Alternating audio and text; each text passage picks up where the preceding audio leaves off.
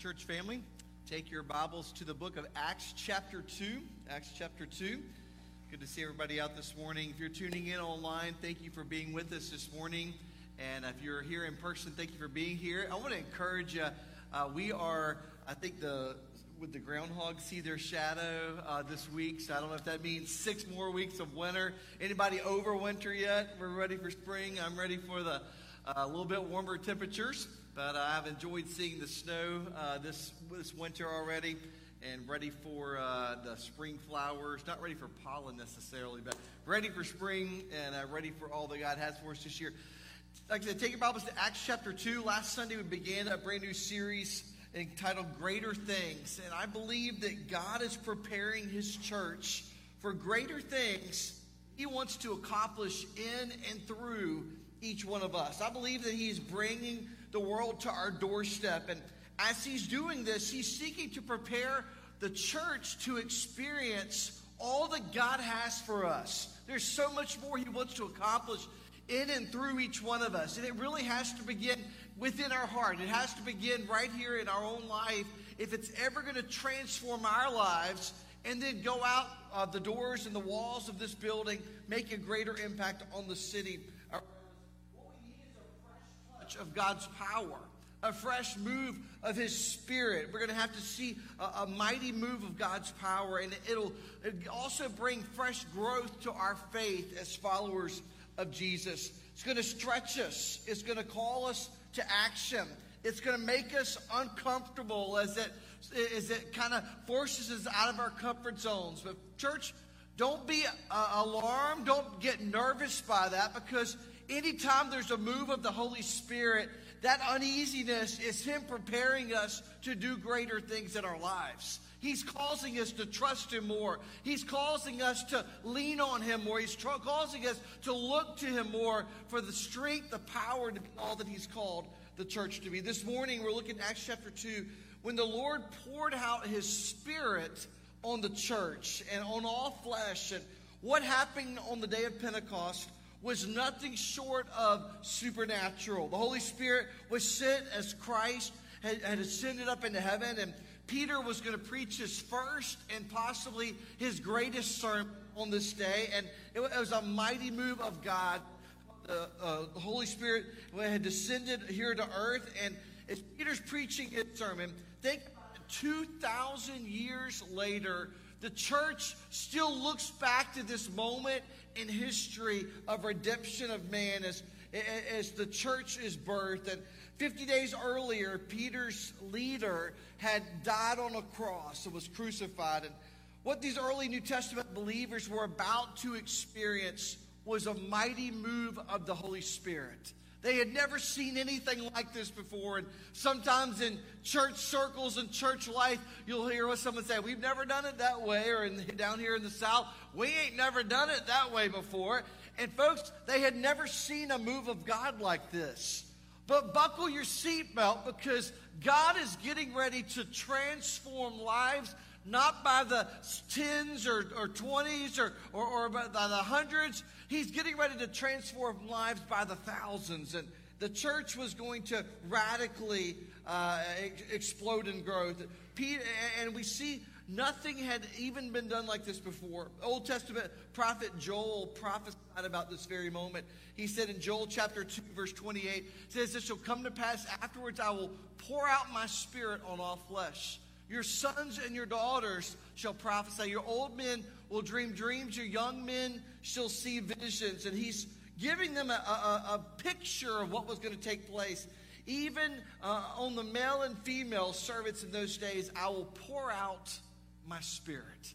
There was a mighty move of the Spirit of God beginning to transpire there in Jerusalem. And Joel foretold the day in which every believer from every tribe and tongue would be a prophet. And this doesn't mean that they would all become pastors, but what God has called us to do as the body of Christ is we are the mouthpiece. We are the, the vessel that He is desiring to use to take the gospel to the far corners of the earth.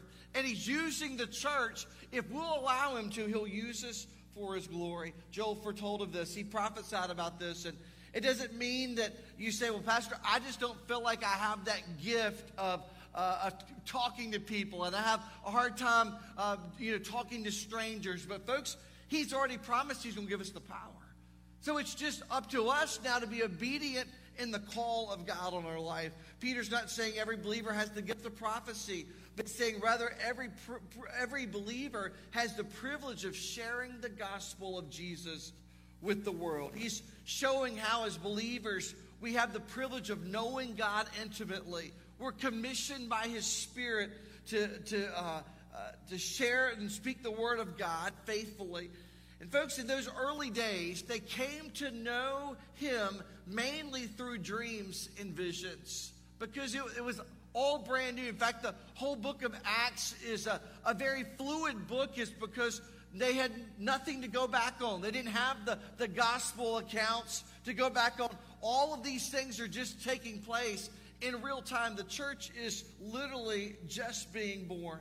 And, and we, as we tap into the Holy Spirit's power, we see that He empowers the church to be the church. The text that we're looking at this morning was found in the prophecy of Joel. The message delivered centuries earlier by Joel would ultimately, it was, it panned this prophetic words, was effective beyond anything that Peter could even begin to imagine. As Peter was a preacher, he was a fisherman.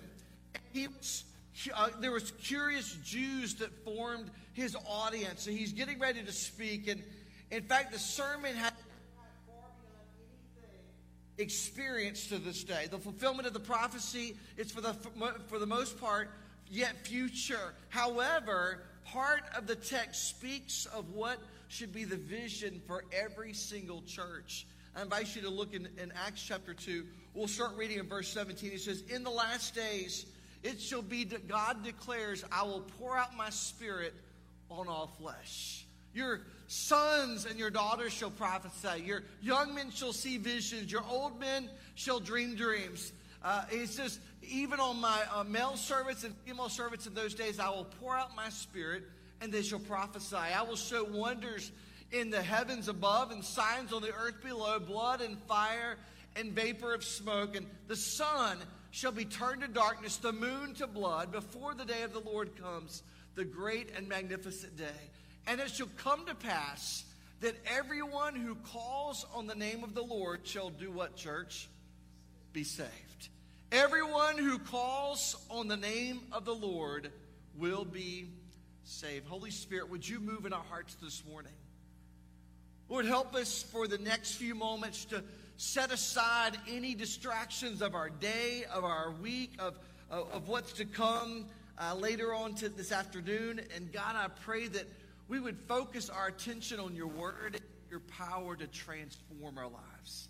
God, would you do something so supernatural here this morning that none of us can take credit for it? God, none of us can, can uh, explain the move and the power of God. God, would you do something supernatural today? And Lord, would you radically transform our hearts? Lord, as you prepare to do greater things in the life of Calvary Raleigh Church, God, I pray that this morning we would not stand in the way of the Holy Spirit and what you're wanting to accomplish.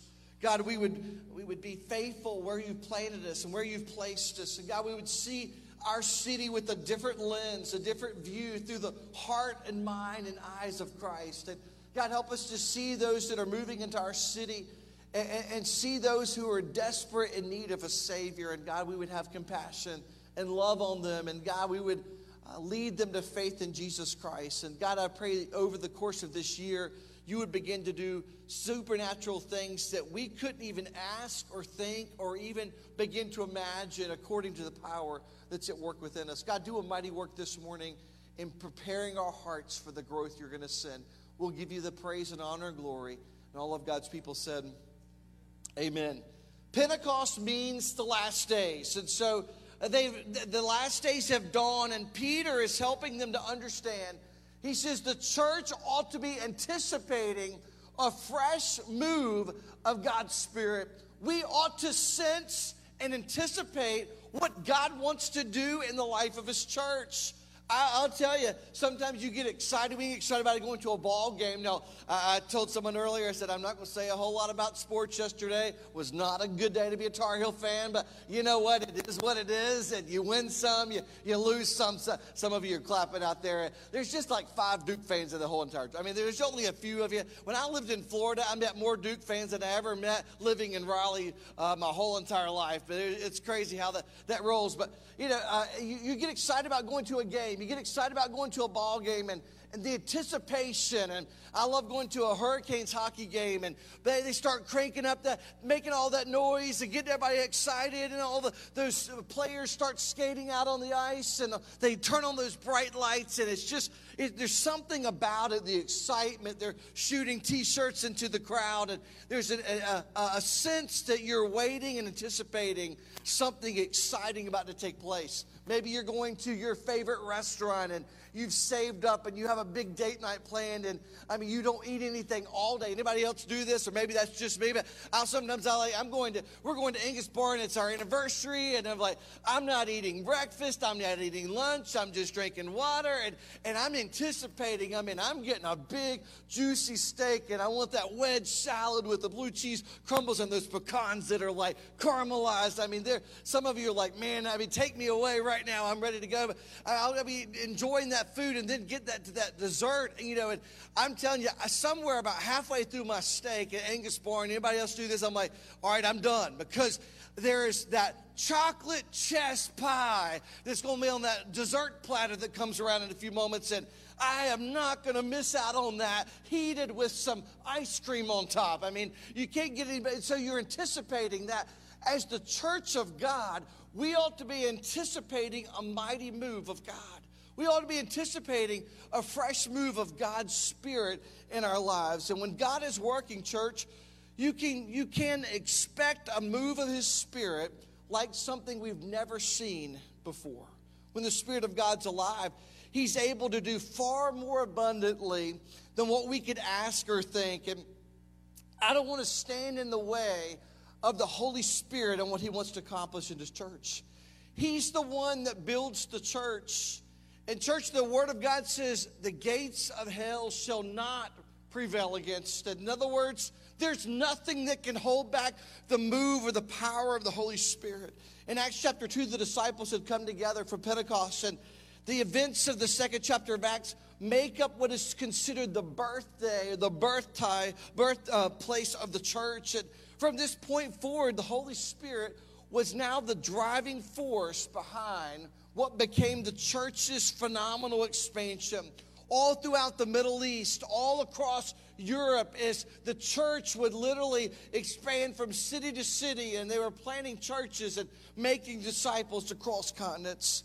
I believe as we consider the greater things that God wants to do in His church, it's good to go back to this pivotal moment in church history to see what God was saying. In fact, if you go back to the beginning of, our, of chapter 2, it says, Suddenly in verse 2, there was came from heaven a sound like a mighty rushing wind, and it filled the entire house where they were sitting. You can imagine as that sound started going between around the house, and people are like, What is going on?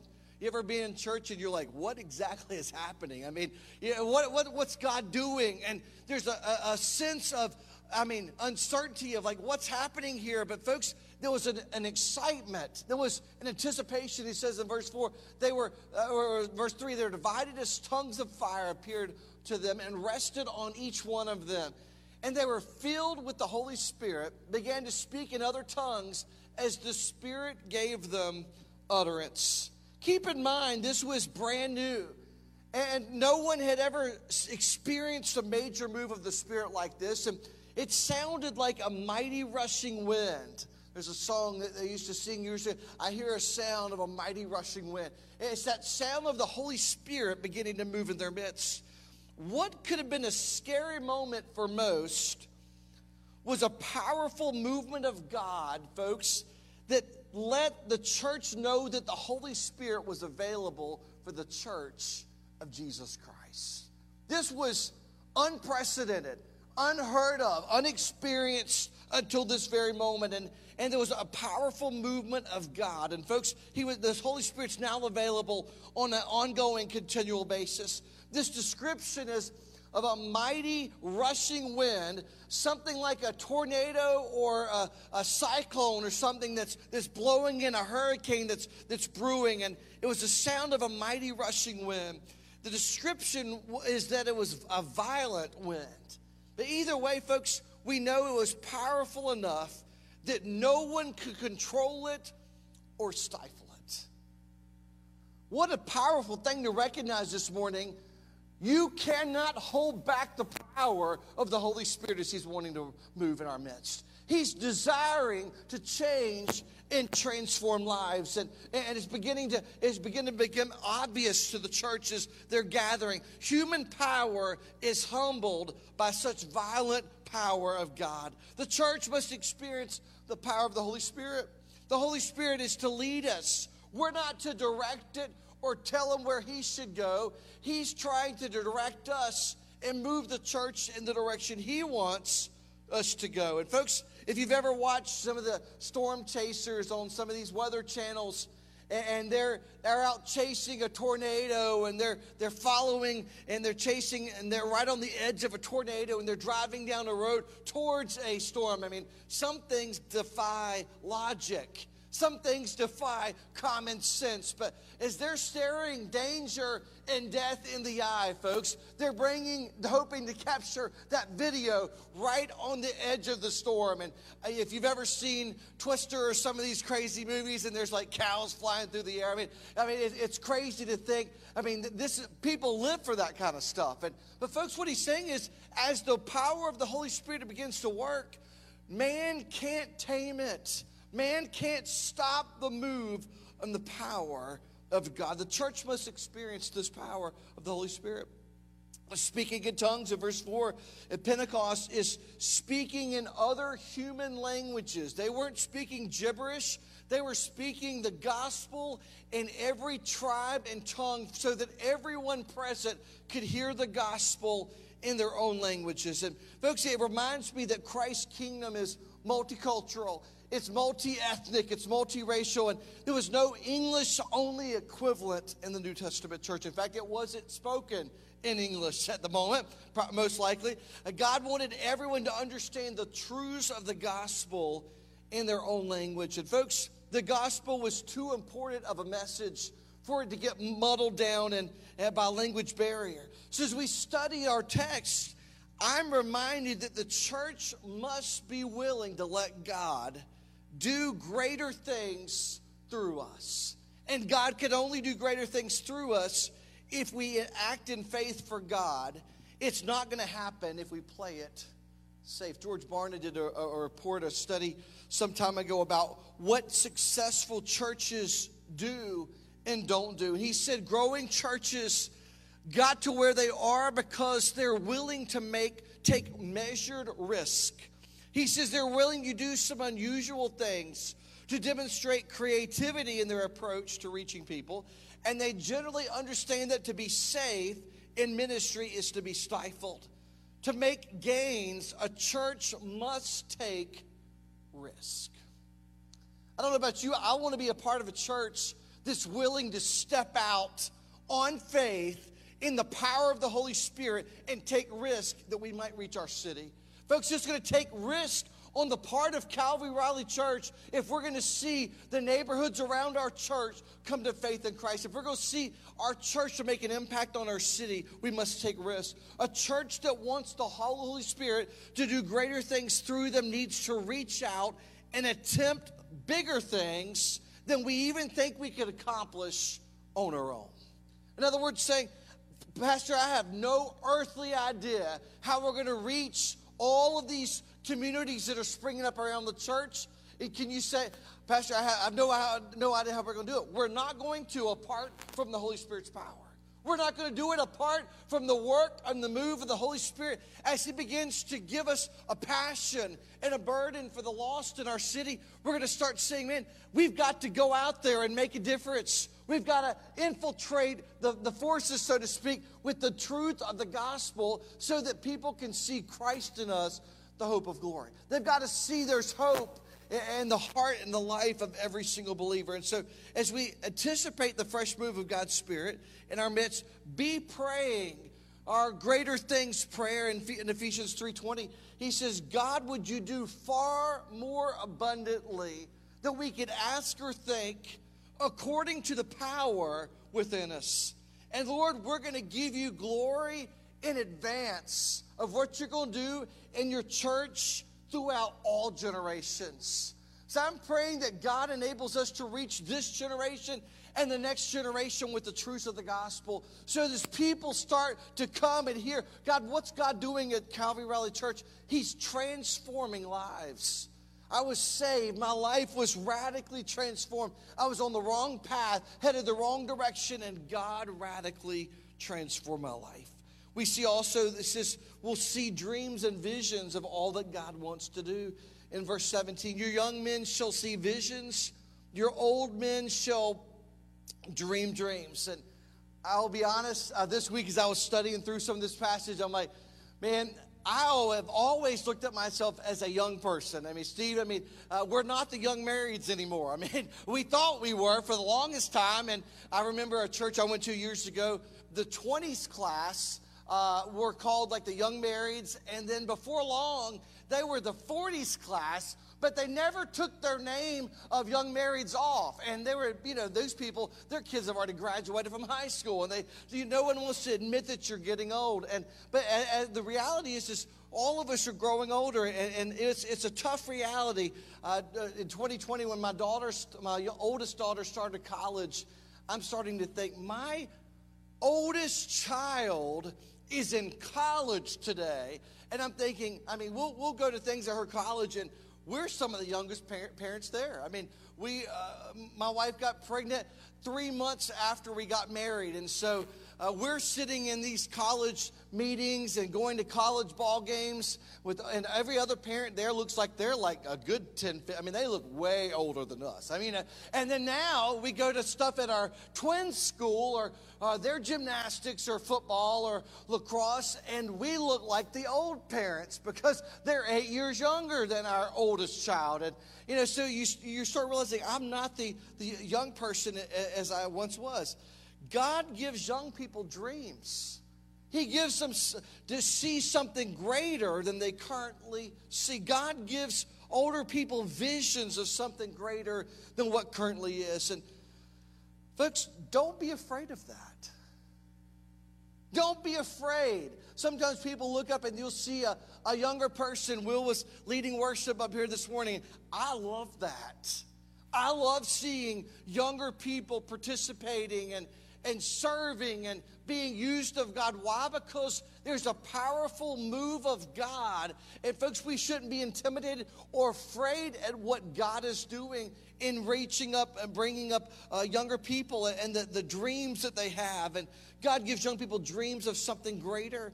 And, and folks, so don't let it intimidate you. Those of us that are getting older, we were once the younger generation, the younger crowd. We dreamed of how God would do greater things.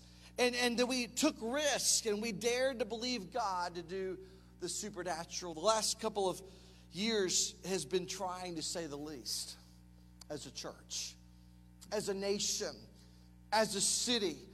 It's been a, a trying time for, for all of us. And you know, I wouldn't in any way uh, underestimate what God is still trying to accomplish in His church. As a church, we've prayed for God to prepare us as He's growing our city around us, as He's bringing the world to our doorstep. God, prepare us for doing greater things. God, prepare us for what you're trying to accomplish. And as a church, we prayed that God would, would bring us a, the, the right team in place that would help make an impact on our city with the gospel of, of Jesus Christ. And I'm excited how God has built our staff, how God has brought us together. And a couple weeks uh, from now, our uh, church pastoral staff are taking a little retreat away for a few days. And we're going to spend time on our knees praying. God, would you give us clarity? Would you help us to dream big? Would you, God, give us a greater vision of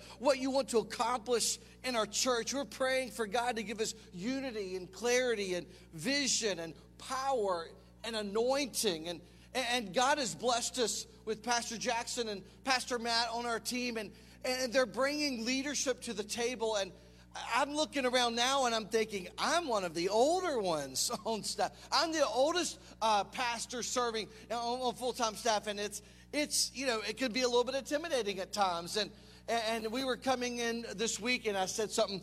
Uh, we were getting out of the car, and uh, the three of us, and I said, Yeah, my first mission trip that I took as a student pastor was in 1998. And Jackson speaks up and says, I was born in 1998. And thanks for reminding me. You know, I that was my first student ministry uh, overseas mission trip, but yet, you know, he was born that year, and so I'm reminded. You know, God give. I'm excited that when I listen to what the dreams that God is giving our staff of what Calvary is going to look like in 2023 what it's going to look like in 2025 and 2030 and 10 years from now. What is it going to look like? Folks, it's exciting to see they have a, uh, they're buying into the vision of our church and what God has given us. And together we see things not staying the same, but doubling and tripling in size over the next three to five years. And we see God taking us to multiple services and expanding our facilities and more parking and, and how God is going to use us to make a greater impact on our city with the gospel. Folks, we see us having a, a much greater kingdom impact in our city and around the world. Hudson Taylor said this. He says, Dream a dream so big that unless God intervenes, it will fail. Did you get that? Dream a dream so big that unless God intervenes, it will fail. And William Carey says, Expect great things, attempt great things. So, what it's calling us to do is to see the dreams and the vision that God has for our church. And, folks, don't be satisfied with anything less. Don't be satisfied saying, well, you know what? We did this last year, and I think we should just kind of keep it in autopilot, and, you know, God is my co pilot. I'm just going to let him just kind of do whatever he wants to do. No, God is trying to move us to action as he calls us to the mission of the church of making disciples of Jesus Christ. Calvary, Raleigh is not about those just in this room, although we love each one of you. We love those that are watching, tuning in online. But, folks, it's, no, it's all of those we've yet to reach outside of the walls of this church, outside of our campus, in our city, and around the world with the gospel. We dream of God doing greater things where the church that ministers to those from every tribe, tongue, and nation come to faith in Jesus. As the Lord leads, we see a much more diverse congregation that crosses many cultural barriers. We see a church that reflects the diversity of our city. We see a church that reaches outside the walls of the building to meet the needs in our city that can only be done through the power of the Holy Spirit. Together, we're dreaming of greater things that God wants to accomplish. And, church, let me encourage you, each one of us, don't be intimidated by a God sized dream. Don't be intimidated by a God sized vision because, folks, on our own, we can't accomplish it, but with His power, nothing is impossible. Things are getting excited. And Jeremiah 33 3 says, Call to me, and I will answer you. I will tell you great and hidden things that you have not known as we call on the God of heaven, what he begins to do is stir within us that passion to anticipate a mighty move of the Spirit of God. God, what do you want to accomplish? God, what are you wanting to do in my life? I don't want to stand in the way or hinder the move of the Holy Spirit. And then, thirdly, he says, countless people will be saved. So we look at verse 21, it says, It shall come to pass that everyone who calls on the name of the Lord will what, church? will be saved. Everyone who calls on the name of the Lord will be saved. You see, what was happening here in Acts chapter 2 is the gospel is now available for every person. Every tribe, every tongue, not just the Jews, not just the, the Greek, not just the Gentiles. No, it's every tribe, tongue, and nation. And I love to see what begins to take place the gospel begins to spread outside the walls of the new church in Jerusalem. And begins to impact the entire region, Judea, Samaria, and spread ultimately to the ends of the earth. As we're preparing for a mighty move of the Spirit, countless people are going to be saved. That's what discipleship looks like. That's what begins to take place as, as God begins to fuel the vision of, of, of the church. And it's God building his church. Don't be nervous. Get ready. Don't be intimidated. Get excited about what God is beginning to do. We have a responsibility to be ready to faithfully share the gospel. And 1 Peter 3:15 says, "But in your hearts honor Christ the Lord as holy." Always being prepared. In other words, he's saying, as the church, you be prayed up, you be studying the Word of God, be learning the, the verses of Scripture. It says, always prepare to make a defense to anyone who asks you of the reason of the hope that's in you. Yet do it with gentleness and respect, with meekness and fear, with love and a heart of compassion to reach a lost. So when that coworker says, How did you face the last two years? How do you still have a smile on your face? Because Jesus Christ has radically changed my heart. I can face adversity and trial and still have a smile because, folks, I have hope and, and it's not bound by this world or my current circumstances. My hope is in Jesus Christ, who overcame death, hell, and the grave. And so he says, I have a confidence. He says, so be ready to make a defense to anyone who asks you what's going on. We all need to be growing daily in our walk with Christ, ready to share the good news of the gospel. And folks, you say, He's already given us the Spirit. In fact, if you go back one page to Acts chapter 1, he says in verse 8, You will receive power when the Holy Spirit has come upon you. You will be witnesses. He's giving it to us. It's, it's a present command. And folks, it's continuing on. He says, You will be witnesses in Jerusalem, in all Judea and Samaria, and to the ends of the earth. He's saying, as you're going through life, I've called you to be a witness, a faithful carrier of the gospel. And there's nothing to be afraid of. It's something to be uh, super excited about. You see, the Holy Spirit of God is at work.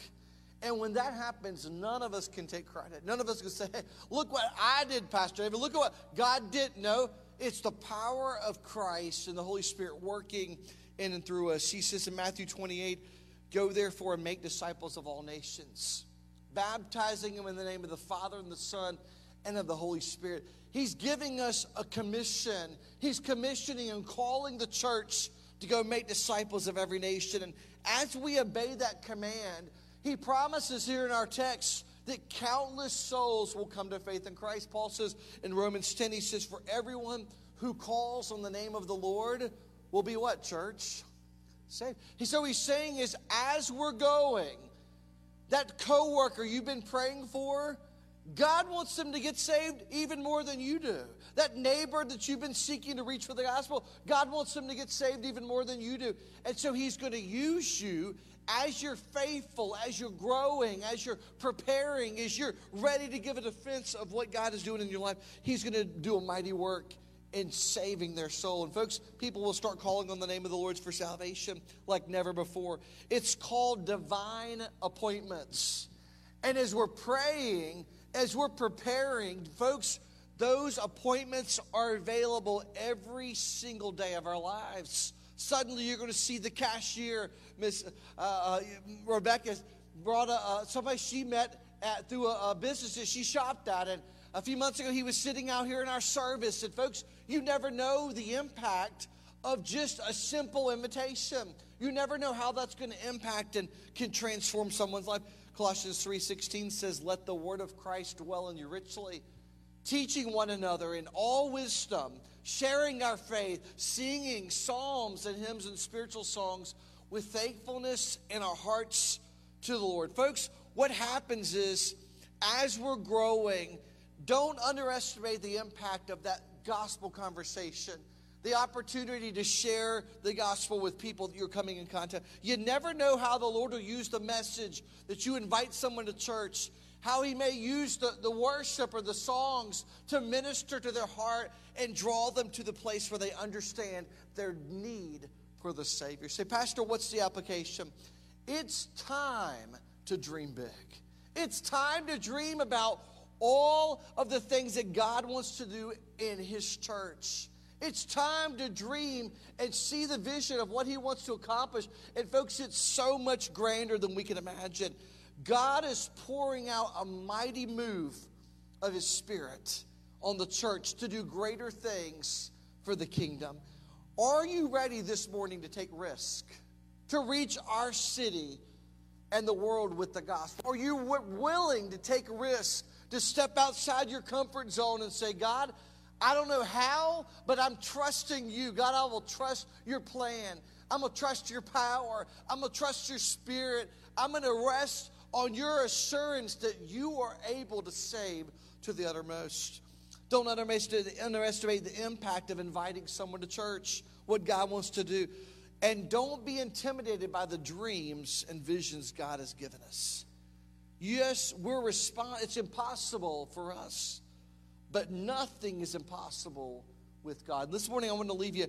Will you join us in praying that God would do more abundantly than all that we could ask or think? and do greater things in the life of his church. Will you join with us in preparing for greater things? Holy Spirit, would you move in our hearts this morning?